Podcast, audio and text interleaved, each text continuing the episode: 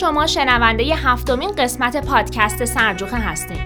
سرجوخه در زبان فارسی مترادف کلمه وکیله. هر ماه در یک قسمت از این پادکست داستان واقعی یک پرونده قضایی رو با هم می‌خونیم و به تحلیل و بررسی اون می‌پردازیم. امیدواریم لذت ببرید. و اما حالا خانم ها آقایان سلام بر شما خوش آمدید متاسفانه به دلیل شرایط حاد کرونا در شهر زاهدان ضبط و انتشار این قسمت کمی عقب افتاد و ما صمیمانه بابت این موضوع از شما عذرخواهی می‌کنیم این اپیزود از سری اپیزودهای آموزشی پادکست سرجوخ است و ما به درخواست شما عزیزان به موضوع چک می‌پردازیم و سعی می‌کنیم به طور کامل و با زبانی ساده و آسان قوانین چک رو براتون توضیح بدیم. امیدوارم با شنیدن این اپیزود بتونیم به درک قوانین چک کمک کنیم. خرید و فروش، زمانت و صادرات همه ما در طول زندگیمون با این مسائل روبرو میشیم و برای حل و فصلشون از چک استفاده می‌کنیم. اما چک چیه؟ چک وسیله پرداخت وجهه و باید حاوی مشخصات بانک، نام و امضای صاحب حساب، تاریخ صدور، مبلغ و نهایتا مشخصات دارنده چک باشه. همه ما تا حالا واژه چک به گوشمون خورده. ما در این اپیزود قصد داریم کمی تخصصی تر به چک نگاه کنیم. پس اول به تعریف چک از منظر قانون می‌پردازیم. چک به عنوان مهمترین سند تجاری نوشته ای است که به موجب آن شخصی به نام صادر کننده وجوه یا اعتباری که نزد شخص دیگری به نام محالون اله دارد کلا یا بعضا به دارنده چک مسترد می کند یا به شخص دیگری واگذار می کند. ماده 310 قانون تجارت مصوب سال 1311 چک را چنین تعریف نموده است. چک نوشته ای است که به موجب آن صادر کننده وجوهی را که نزد محالون اله دارد کلا یا بعضا مسترد یا به دیگری واگذار می نماید. قانون صدور چک مصوب سال 1355 در موارد یک و دو خود انواع چک را تعریف کرده و بیان کرده که چک در حکم سند لازم الاجرایی است و دارنده چک به هر یک از شعب بانک چه در داخل کشور و چه در خارج از کشور می تواند مراجعه کند. طبق تعریفی که خدمتتون عرض کردم قانون صدور چک محالون اله چک رو فقط بانک می‌دونه از جمعبندی بین دو تعریفی در قانون تجارت و قانون صدور چک متوجه میشیم که تعاریف یاد شده دارای تعارض نسبتا زیادی هستند که در ادامه به این تعارض خواهیم پرداخت. زیرا قانون صدور چک برخلاف قانون تجارت صدور چک را تنها بر عهده بانک ها دانسته. در خصوص تعریف چک برخی اساتید حقوق تجارت نیز با جمع مواد یاد شده چک رو سندی می‌دونن که فرد اون رو بر عهده بانکی که حساب او نزد آن است صادر نموده و بانک مزبور درخواست پرداخت وجه مندرج در برگ چک رو میده. اصولا چک رو بر روی هر ورقی می‌تونیم صادر کنیم اما در عمل بانک ها و مؤسسات اعتباری چک رو بر روی ورقه های چاپی تنظیم می‌کنن و در اختیار مشتریان خود قرار میدن. با مفهوم چک به صورت کلی آشنا شدیم. اولین سوالی که مطرح میشه اینه که زینف و مسئولین چک چه کسانی هستند. در بررسی مقررات صدور و پرداخت مبلغ چک با چهار نفر سر و کار داریم. یک، صادر کننده. شخصی که چک رو صادر می‌کنه و چک رو به دیگری تقدیم می‌کنه. تا این شخص وجه چک رو از شخص سالسی که محالون اله نام داره دریافت کنه به عبارتی صادر کننده شخص صاحب حسابه. دو دارنده شخصی که چک در اختیار اونه و می‌تونه با رجوع به محالون اله یا همون شخص سالس وجه چک رو دریافت کنه. 3. زهرنویس شخصی که قبلا دارنده چک بوده و چک رو به شخص دیگری منتقل نموده و در حال حاضر دیگه دارنده اون محسوب نمیشه. چهار محالون اله همان شخص سالسی است که در چک برای پرداخت مبلغ آن پیش بینی شده. بر اساس آنچه که در بحث تعریف چک گذشت، قانون تجارت بیان نمود چک می‌تونه بر عهده هر کسی باشه. منظور ماده 310 قانون تجارت اینه که محالون اله می‌تونه هر کسی باشه، اما از شخص، بانک یا مؤسسات مالی و اعتباری. به عبارت دیگه قانون تجارت تفاوتی بین اشخاص حقیقی یعنی همون افراد و اشخاص حقوقی یعنی شرکت ها چه دولتی چه خصوصی قائل نشده. اما قانون صدور چک همانطور که پیشتر گفتم محالون الهی چک رو منحصرا بر عهده بانک قرار داده و تنها بانک را محالون الهی چک معرفی کرده اما تفاوتشون در چیه طبق آنچه از مفاد ماده 310 قانون تجارت برمیاد هر شخصی اهم از حقیقی و حقوقی می‌تونه محالون الهی چک واقع بشه. این ماده هیچ محدودیتی برای اینکه چک منحصرا بر عهده بانک صادر بشه قائل نشده. لذا به عنوان یک اصل می‌توان قائل به این بود که هر کسی می‌تونه به طور کلی محالون علیه چک واقع بشه و چک رو بر عهده اون صادر گردد. اما در عمل طبق قانون صدور چک عمل میشه و فقط بانک ها محالون علیه هستن دومی سوالی که مطرحه اینه که ما چند نوع چک داریم بنابر قانون تجارت همیشه شخصی به نام صادر کننده یا همون صاحب حساب چکی رو صادر می‌کنه و اون رو به شخص دیگری که به او دارنده می‌گوییم تحویل میده تا مبلغ آن را از محالون اله که معمولا بانکه دریافت کنه. اما در قانون صدور چک چک هایی نیز تعریف شدند که صادر کننده آنها صاحب حساب نیستند بلکه بانک اقدام به صدور آنها می‌کنه. اقسام گوناگون چک ها شامل موارد زیر میشه. یک چک هایی که صادر کننده آنها می‌تونه هر شخصی باشه. این چک ها خود به دو گروه تقسیم میشن. الف چک عادی یا معمولی. چکیه که توسط شخصی که صاحب حساب جاری می باشد. بر عهده بانک صادر می گردد و دارنده آن هیچ تضمینی برای قابل پرداخت بودن چک و امکان دریافت مبلغ چک از بانک در اختیار نداره به جز اعتبار صادر کننده و اطمینان به او. ب. چک تایید شده یا گواهی شده. شبیه چک های عادیه با این تفاوت که بانک یا محالون الک تدیه وجه اون رو تایید می‌کنه. بنابراین دارنده چنین چکی یک تضمین در اختیار داره و اون اینه که چه در حساب شخص صادر کننده و چه کافی موجود باشه و چه نباشه بانک مبلغ چکی که تایید شده رو پرداخت می‌کنه. چنین چک هایی جز در برخی مقاطع چندان در کشورمون مورد استفاده واقع نشدن. دو، چک هایی که صادر کننده اون بانکه. این چک ها نیز به دو قسمت تقسیم میشن. الف، چک تضمین شده. چکیه که صدور آن توسط شخصی از بانک مطالبه میشه و بانک اقدام به صدور اون بر عهده خودش می‌کنه. یعنی در این سند تجاری خود بانک هم صادر کننده و هم محالون اله واقع میشه. تدیه وجه این سند تجاری توسط بانک تضمین شده و در کلیه شعب بانک صادر کننده قابل وصوله. در خصوص ماهیت چک تضمین شده اختلاف نظره و نظر قوی تر اینه که چنین چکی رو باید مانند پول بدونیم چرا که وصول مبلغ آن مسلمه.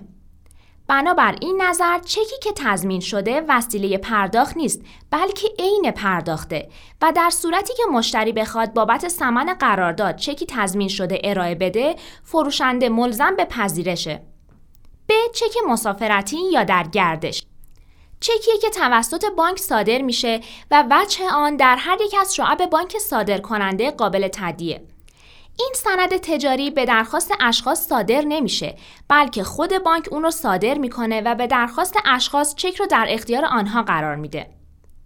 مطلب بعدی که باید با هم به اون بپردازیم اینه که چک ممکنه به نفع هر شخص صادر بشه. ماده 312 قانون تجارت در این مورد سه فرد رو پیش بینی کرده. یک ممکن است در وجه حامل صادر بشه. هرگاه نام دارنده بر روی چک مشخص نشده باشه عبارت در وجه حامل در آن قید نشده باشه چک در وجه حامل تلقی میشه. با توجه به عدم منع قانونی ممکنه در وجه شخص معین صادر بشه ولی متضمن از عبارت یا در وجه حامل نیز باشه. در این صورت نیز چک در وجه حامل محسوب میشه. دو چک ممکنه در وجه شخص معین صادر شده باشه بدون اینکه در آن قید حواله کرد و غیره در آن وجود داشته باشه. چنین چکی رو فقط شخص تعیین شده می‌تونه وصول کنه. 3. چک ممکنه به حواله کرد شخص معین باشه یا در وجه شخص معین و یا به حواله کرد او. چنین چکی نیز مانند چک در وجه حامل قابل زهرنویسی است. مطمئنا تا حالا واژه چک بلامحل رو شنیدین. حالا منظور از محل چیه؟ مفهوم محل از ماده 310 قانون تجارت استنباط میشه که محل چک از وجوهی تشکیل میشه که صادر کننده نزد محالون اله داره. ماده 3 قانون جدید صدور چک در این مورد سراحت بیشتری داره. به موجب این ماده صادر کننده چک باید در تاریخ صدور معادل مبلغ چک را در اختیار محالون اله نقد یا اعتبار قابل استفاده داشته باشه. اعتبار قابل استفاده آن اعتبار موجودی است که بانک تعهد کرده اون را در اختیار صاحب حساب صادر کننده چک قرار بده. چون چک سندیه که به محض رویت محالون اله یا همون بانک باید پرداخت بشه. صادر کننده در زمان صدور چک باید محل اون رو به صورت نقد یا اعتبار قابل استفاده نزد بانک تأمین کرده باشه. ماده 3 قانون صدور چک تاکید می‌کنه که صادر کننده در زمان صدور چک باید دارای وجه نقد یا اعتبار قابل استفاده در بانک باشه و پس از صدور نیز صادر کننده نباید محل چک را شخصا دریافت کنه و یا اون رو به شخص دیگری واگذار کنه. حالا که با چک بلامحل آشنا شدیم ببینیم که قانون چه زمانت اجرایی رو برای صدور چنین چکی قرار داده. زمانت اجرای صدور چک بلامحل یعنی چه عدم وجود محل در حساب و چه عدم وجود محل در حساب در زمان صدور چک باعث بیاعتبار شدن آن از نظر حقوقی نمیشه. صادر کننده حق نداره مبادرت به صدور چنین چکی بکنه و هم از نظر جزایی و هم از نظر مدنی مسئول خواهد بود. صدور چک بلامحل قابل تعقیب جزایی است اما این امر شامل تمام چک های بدون محل نمیشه. برای تعقیب صادر کننده چک باید شرایط شکلی خاصی رعایت بشه و دادگاه صالح نیز به منظور صدور حکم مجازات صادر کننده باید شرایط مندرج در قانون صدور چک رو رعایت کنه. در اینجا ابتدا مواردی رو که صادر کننده چک قابل تعقیب جزایی قرار می‌گیره رو بیان می‌کنم. مطابق ماده هفت قانون صدور چک هر کسی مرتکب بزه صدور چک بلا محل گردد به شرح زیل محکوم خواهد شد. الف چنانچه مبلغ مندرج در متن چک کمتر از 10 میلیون ریال باشد به حبس تا حد اکثر 6 ماه محکوم خواهد شد. ب چنانچه مبلغ مندرج در متن چک از 10 میلیون ریال تا 50 میلیون ریال باشد از 6 ماه تا یک سال حبس محکوم خواهد شد. ج چنانچه مبلغ مندرج در متن چک از 50 میلیون ریال بیشتر باشد به یک سال تا دو سال و ممنوعیت از داشتن دست چک به مدت دو سال محکوم خواهد شد و در صورتی که صادر کننده چک اقدام به استتار چک های بلامحل نموده باشد مجموع مبالغ مندرج در قانون چک ها ملاک عمل خواهد بود. همین ماده بیان می‌کنه که اگر کسی با علم به بسته بودن حساب بانکی خود مبادرت به صدور چک بکنه عمل وی در حکم صدور چک بلامحل خواهد بود و به حد اکثر مجازات مندرج در ماده هفت محکوم میشه. پس همونطور که متوجه شدین قانونگذار در بیان مفهوم بلامحل بودن چک دو مورد رو پیش بینی کرده. اول اینکه در تاریخ مندرج در چک در حساب صادر کننده بچه نقد نباشه دوم اینکه حساب صادر کننده مسدود باشه و با وجود این او مبادرت به صدور چک بکنه. در مورد دوم صادر کننده هنگامی قابل تعقیب جزایی که از بسته بودن حساب بانکی خود اطلاع داشته باشه. اثبات این امر نیز با شاکیه و با هر دلیلی امکان پذیره. با وجود اینکه ماده 3 قانون چک به صورت صریح بیان کرده که صادر کننده باید در تاریخ مندرج در چک معادل وجه چک رو در بانک محالون اله داشته باشه اما ماده 9 همین قانون گفته در صورتی که صادر کننده چک قبل از تاریخ شکایت کیفری وجه چک رو نقد به دارنده اون پرداخت کنه یا با موافقت شاکی خصوصی ترتیبی برای پرداخت آن داده باشه یا موجبات پرداخت اون رو در بانک محالون الی فراهم آورده باشه قابل تعقیب کیفری نیست. ماده 9 از طرف قانونگذار در واقع برای جلوگیری از افزایش حجم پرونده ها در دادگستری بوده ولی متاسفانه در عمل وسیله‌ای برای صدور چک فاقد محل شده است. صادر کننده می‌دونه که اگر موجبات پرداخت این وجه چک رو بعد از شکایت فراهم کنه قابل تعقیب نیست و بر این مبنا مبادرت به صدور چکی می‌کنه که در زمان صدور فاقد محله. نکته قابل توجه در این مورد اینه که هرچند در عمل صادر کننده عنوان جزایی صدور چک و بلامحل رو داره اما نمی‌تونیم شخص رو بر اساس مواد مربوط به کلاهبرداری تعقیب کرد. دو برداشت وجه چک از حساب پس از صدور ممکنه صادر کننده پس از صدور چک وجه چک را از حساب خود در بانک برداشت کنه.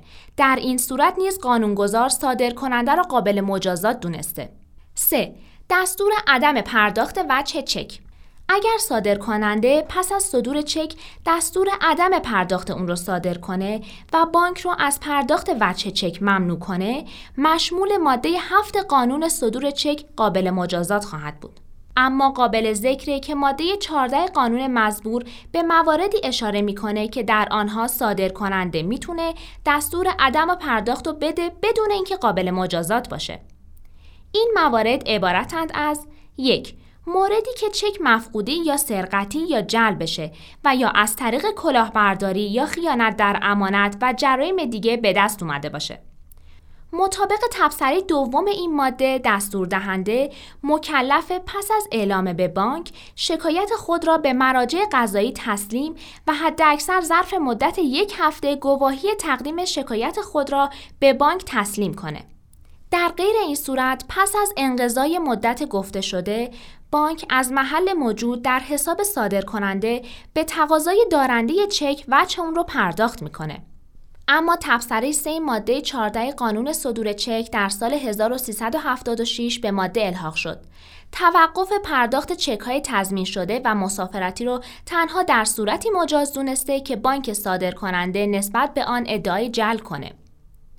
چهار تنظیم غیر صحیح چک صادر کننده نباید چک را به صورتی تنظیم کنه که بانک به عللی از قبیل عدم مطابقت امضا یا قلم خوردگی در متن چک یا اختلاف در مندرجات چک و امثال آن از پرداخت چک خودداری کنه.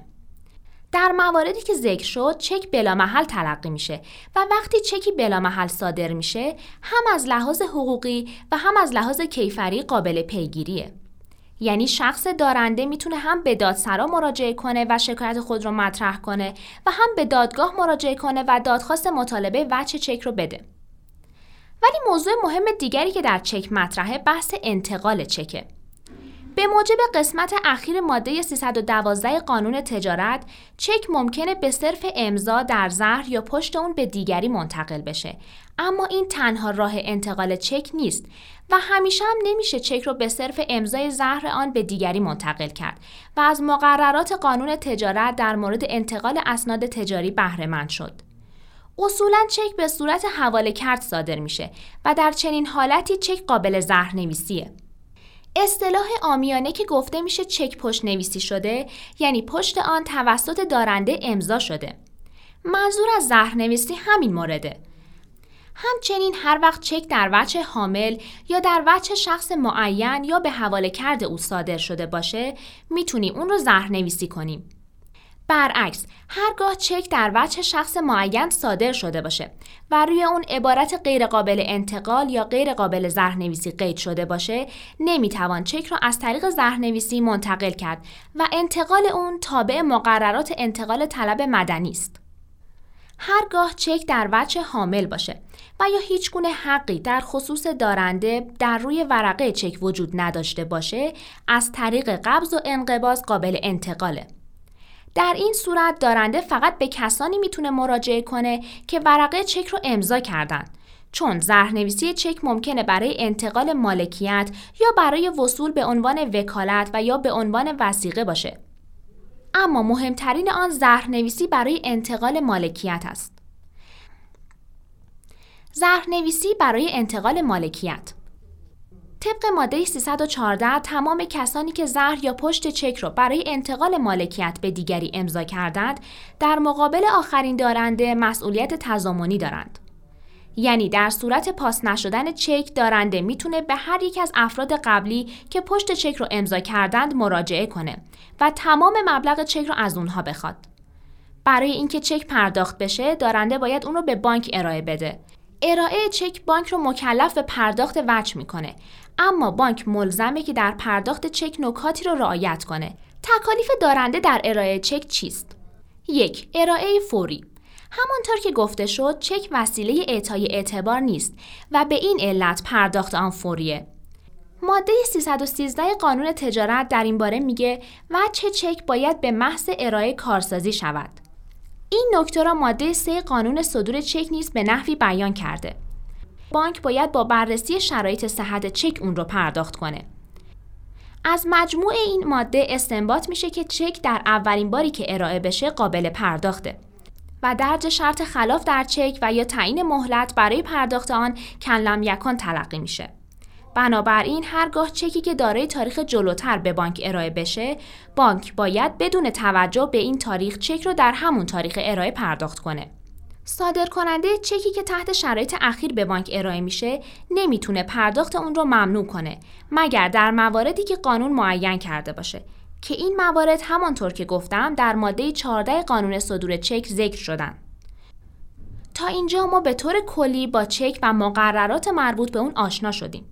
تا اونجایی که می‌دونین قانون صدور چک در سال 1400 اصلاحیه خورد. با هم جزئیات قانون جدید چک در سال 1400 رو بررسی می‌کنیم.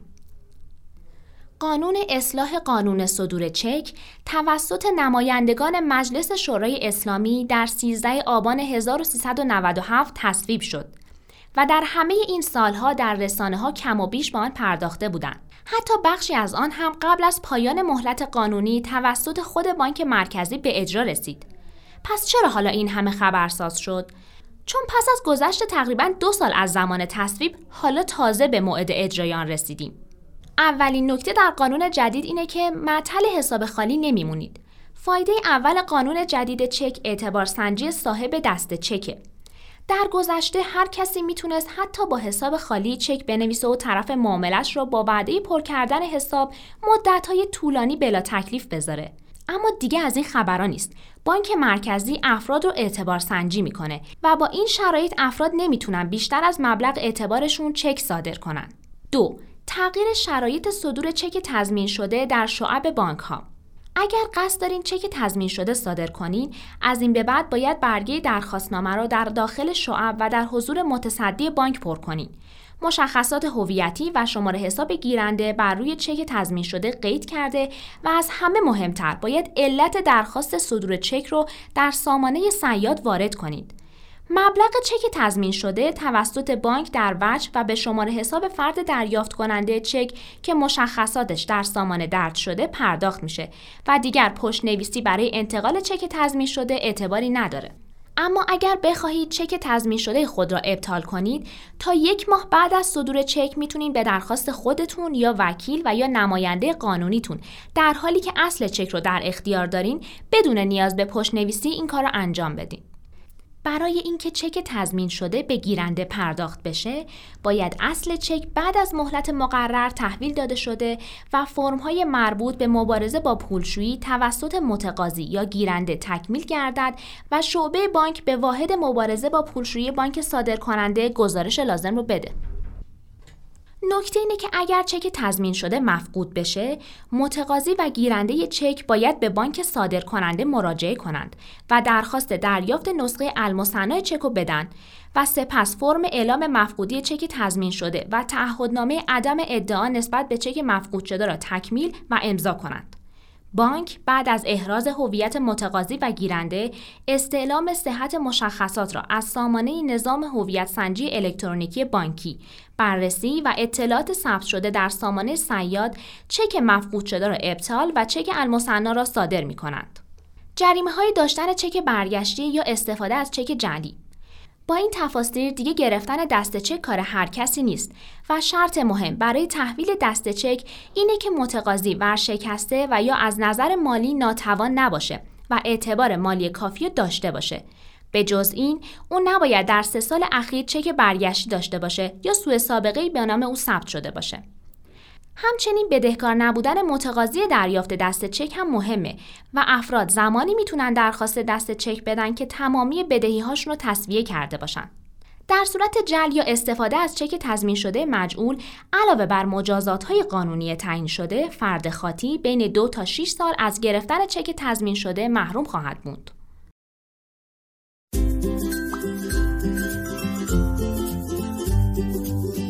قانون جدید چک لزوم ثبت اطلاعات چک در سامانه بر اساس این قانون صادر کننده چک باید اطلاعات چک را از طریق ابزارهایی مانند برنامه های کاربردی پرداخت عمومی، همراه بانک، اینترنت بانک و سایر درگاه های بانکی در سامانه سیاد ثبت کند. دریافت کننده نیز باید نسبت به بررسی اطلاعات چک ثبت شده به نام او و تایید آنها از طریق ابزارهای گفته شده اقدام کند. ممنوعیت صدور چک در بچه حامل صدور چک در بچه حامل ممنوع بوده و چک باید در بچه زینف مشخص صادر شده باشد. همچنین ثبت انتقال چک در سامانه جایگزین پشتنویسی خواهد بود. استعلام وضعیت اعتباری صادر کننده چک گیرنده چک می تواند از طریق پیامک و با ارسال شناسه یکتای چک که یک عدد 16 رقمی مندرج بر روی تمام برگه های چک است به سرشماره 701 701 و یا مراجعه به صفحه استعلام وضعیت چک سیادی در وبسایت بانک مرکزی به نشانی www.cbi.com از وضعیت اعتباری صادرکننده چک مطلع شود.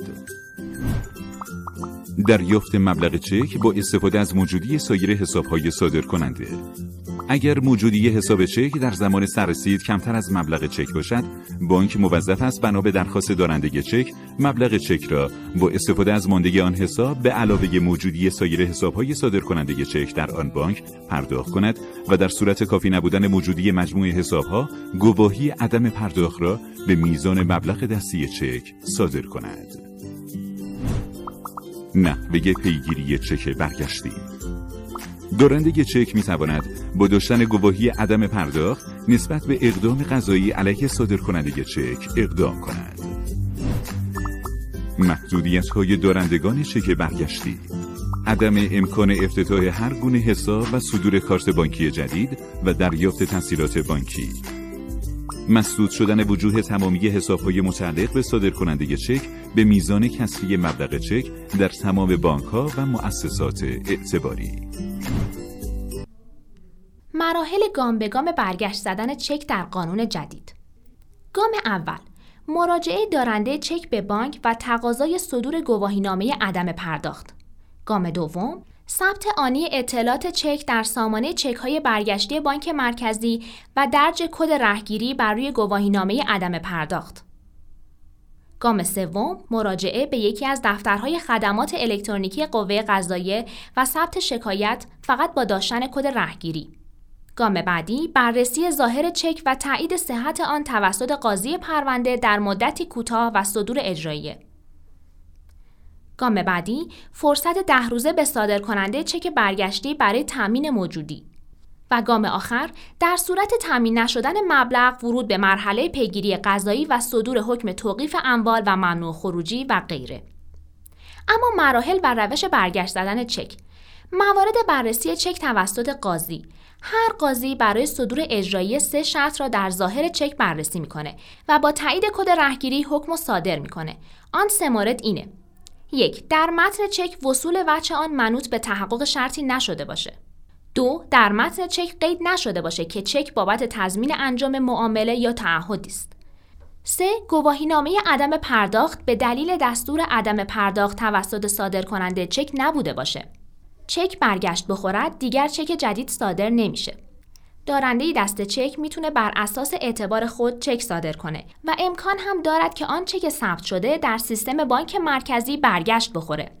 ولی در قانون جدید پس از برگشت خوردن نخستین چک سامانه دیگه اجازه صدور و ثبت چک جدید رو نمیده تا به این ترتیب از صدور چک های بیمحل و بی اعتبار جلوگیری کنه.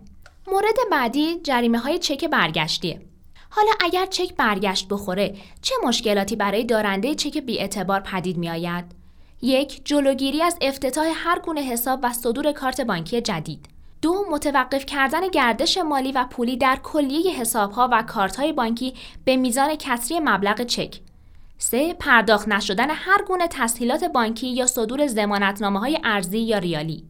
چهار عدم گشایش اعتبار اسناد ارزی یا ریالی. پنج ممنوعیت ارائه دست چک جدید در سامانه سیاد. ولی روش های رفع سوء اثر چک چیه؟ ثبت اطلاعات و تایید دریافت چک در سامانه جدید. برای بازگرداندن اعتبار به چک ها و اجرای دقیق قانون جدید چک باید اطلاعات چک در سیستم بانکی ثبت شود. یعنی چک فقط به روی برگه و امضا خلاصه نمیشه. تمامی افرادی که قصد استفاده از دست چک جدید رو دارند موظفن که پس از صدور چک اطلاعات چک صادر شده یعنی مبلغ، تاریخ و موضوع رو همراه اطلاعات دریافت کننده چک در سامانه سیاد یا همون سامانه صدور یک پارچگی دست چک بانک مرکزی ثبت کنند. اما این همه ماجرا نیست. گیرنده چک های جدید باید به سامانه سیاد سر بزنند. اطلاعات چک رو بررسی کنند و دریافت چک رو تایید کنند. اگر هم چک مورد تاییدشون نیست مراتب عدم تایید خود را ثبت کنند. دقیقا همان کارهایی که گیرنده چک با برگه چک انجام میده رو باید در سامانه سیاد هم انجام دهند. یعنی سامانه سیاد مرجع اصلی بانک ها برای هر گونه رد و بدل کردن چک و برگه کاغذی چک به تنهایی کافی نیست. حالا چگونه اطلاعات چک را در سامانه صیاد وارد کنیم؟ تو قانون جدید چک اگه یه نفر چک کشید و بهتون داد ممکنه نتونین نقدش کنین. چون صادر کننده باید کد یکتای 16 رقمی روی چک و مبلغ و تاریخ و شناسه یا کد ملی دریافت کننده رو تو سامانه صیاد ثبت کنه. و کسی که چک رو می‌گیره هم حتما باید بره تو سامانه صیاد کد یکتای چک رو وارد کنه و استعلام رو همونجا تایید کنه تا فرایند صدور چک کامل بشه. برای همینم چکای کاغذی دیگه به تنهایی اعتبار ندارن. صادر کننده چک باید بره توی اینترنت یا موبایل بانک بانکی که دست چکش رو از اونجا گرفته و اطلاعات رو تو سامانه صیاد وارد کنه. ولی دریافت کننده می‌تونه از درگاه هر بانکی که توش حساب داره بره تو سامانه صیاد و تایید رو انجام بده. اگر هم هر کدوم بخوان از طریق اپ های پرداخت وارد سامانه سیاد بشن باید با سیم کارتی که به اسم خودشونه وارد بشن. کارت بانکیشون رو توی نرم افزار ثبت کنن بعد برن توی سامانه. فقط صادر کننده چک باید اطلاعات کارت اون بانکی رو وارد کنه که دست چکش رو صادر کرده. ولی دریافت کننده می‌تونه مشخصات هر کدوم از کارت های بانکیش رو که می‌خواد ثبت کنه. نکته یک بعد از الزامی شدن ثبت اطلاعات چک در سامانه سیاد در صورتی که اطلاعات چک در سامانه ثبت نشود چک فاقد اعتبار است و بانک ها آن را نقد نمی کنند و مسئولیتی هم ندارند. یعنی وظیفه کسی که چک رو می‌گیره به اندازه کسی که چک رو صادر می‌کنه و هر دو باید به سامانه سیاد رجوع کنند. یکی برای ثبت اطلاعات چک و یکی برای مشاهده و اطمینان از ثبت اطلاعات. نکته دو حالا اگر مندرجات برگه چک با اطلاعات سامانه سیاد مقایر باشه چیکار کنیم؟ باید قبول کنیم که از این به بعد اصل اطلاعاتی است که در سامانه سیاد ثبت شده و در صورت مقایرت بانک از پرداخت وجه چک خودداری می‌کنه. حالا اگر دارنده چک اصرار داشته باشه بانک گواهی عدم پرداخت هم صادر می‌کنه. نکته 3 گیرنده چک برای انتقال چک به شخص دیگه باید همانند صادر کننده چک با سیم کارتی به نام خود و یا شماره کارت بانکیش برای سیستم بانکی احراز هویت شده باشه و چک رو به نفر بعدی منتقل کند و مشخصات نفر سوم شامل نام و شماره ملی رو در سامانه سیاد بنویسند. و اما پایان چک حامل در قانون جدید چک با توجه به همین موردی که در بند قبل خوندیم یعنی ثبت اطلاعات دریافت کننده چک در سامانه بانک مرکزی به این ترتیب با چک در وجه حامل خداحافظی می کنیم. طبق اعلام بانک مرکزی صدور چک در وجه حامل در دست چک های جدید و از 20 دی ماه به بعد ممنوع است و چک باید در وجه زینف مشخصی صادر و در سامانه سیاد هم باید نام دریافت کننده چک قید شود. نکته اینه که اگر چک در وجه حاملی در دست دارید و مثلا تاریخ نقد شدن اونها بعد از 20 دیه نگران نباشین چک شما نقد میشه چون چک قدیمیه چک های جدید امکان صدور و ثبت در وجه حامل رو ندارن و مشکلی برای چک های قدیمی پیش نمیاد. طبق اطلاعیه شماره 5 بانک مرکزی امکان انتقال چک با پشتنویسی حتی در چک های جدید تا اطلاع ثانوی وجود داره. و اما چک تاریخ انقضا یا اعتبار نداره. چک های الکترونیک برای بی چک ها در قانون جدید چک اگر نیاز به چک داشتین اما نمی‌تونستین دست چک بگیرین می‌تونین به جای چک کاغذی تقاضای چک تکبرگ الکترونیکی دهید و بدون اعتبار سنجی و رتبه بندی چک بگیرین اما باید بدونید که هر گونه تخلفی با چک الکترونیکی دقیقا گرفتاری های مشابه دست چک کاغذی رو داره و برای استفاده دوباره از چک نه تنها باید از چک برگشتیتان رفع سوء اثر کنید که باید تا سه سال صبر کنید تا بتونید دوباره چک بگیرید. البته بد نیست بدونین که این بخش از قانون جدید چک دیرتر از بقیه اجرایی خواهد شد. اما چک جدید دقیقا چه شکلیه؟ ابعاد چک های جدید مشابه چک های یک دست شده سیادیه ولی رنگ چک های جدید صورتی و بنفش خواهد بود. چک های فعلی صورتی و سبزند و این تمایز باعث تشخیص چک هایی خواهد شد که باید در سامانه سیاد ثبت شده و اجازه پشتنویسی و وچه حامل هم ندارند. این چک های جدید هم مثل سابق شماره 16 رقمی دارند ولی عبارت هشداری کارسازی این چک منوط به ثبت صدور و دریافت و انتقال آن در سامانه سیاد است بر روی آنها نوشته شده. علاوه بر اینها چک های جدید یک بارکد دو بعدی هم دارند که گیرنده می‌تونه با اسکن بارکد وضعیت اعتباری صادر کننده را استعلام کنه. ما در این اپیزود تمام تلاشمون رو کردیم که تا حد امکان قوانین چک رو به روشی آسون براتون بیان کنیم. اما همه ما می‌دونیم که دنیای قوانین بسیار گسترده است و مسلما در این اپیزود از گفتن برخی از مسائل خودداری کردیم. ممنونم که تا اینجا همراهمون بودین رو ما رو شنیدین و عمیقا بابت صبرتون ازتون ممنونم. و اما حالا خانم ها آقایان وقت خوش خدا نگهدار.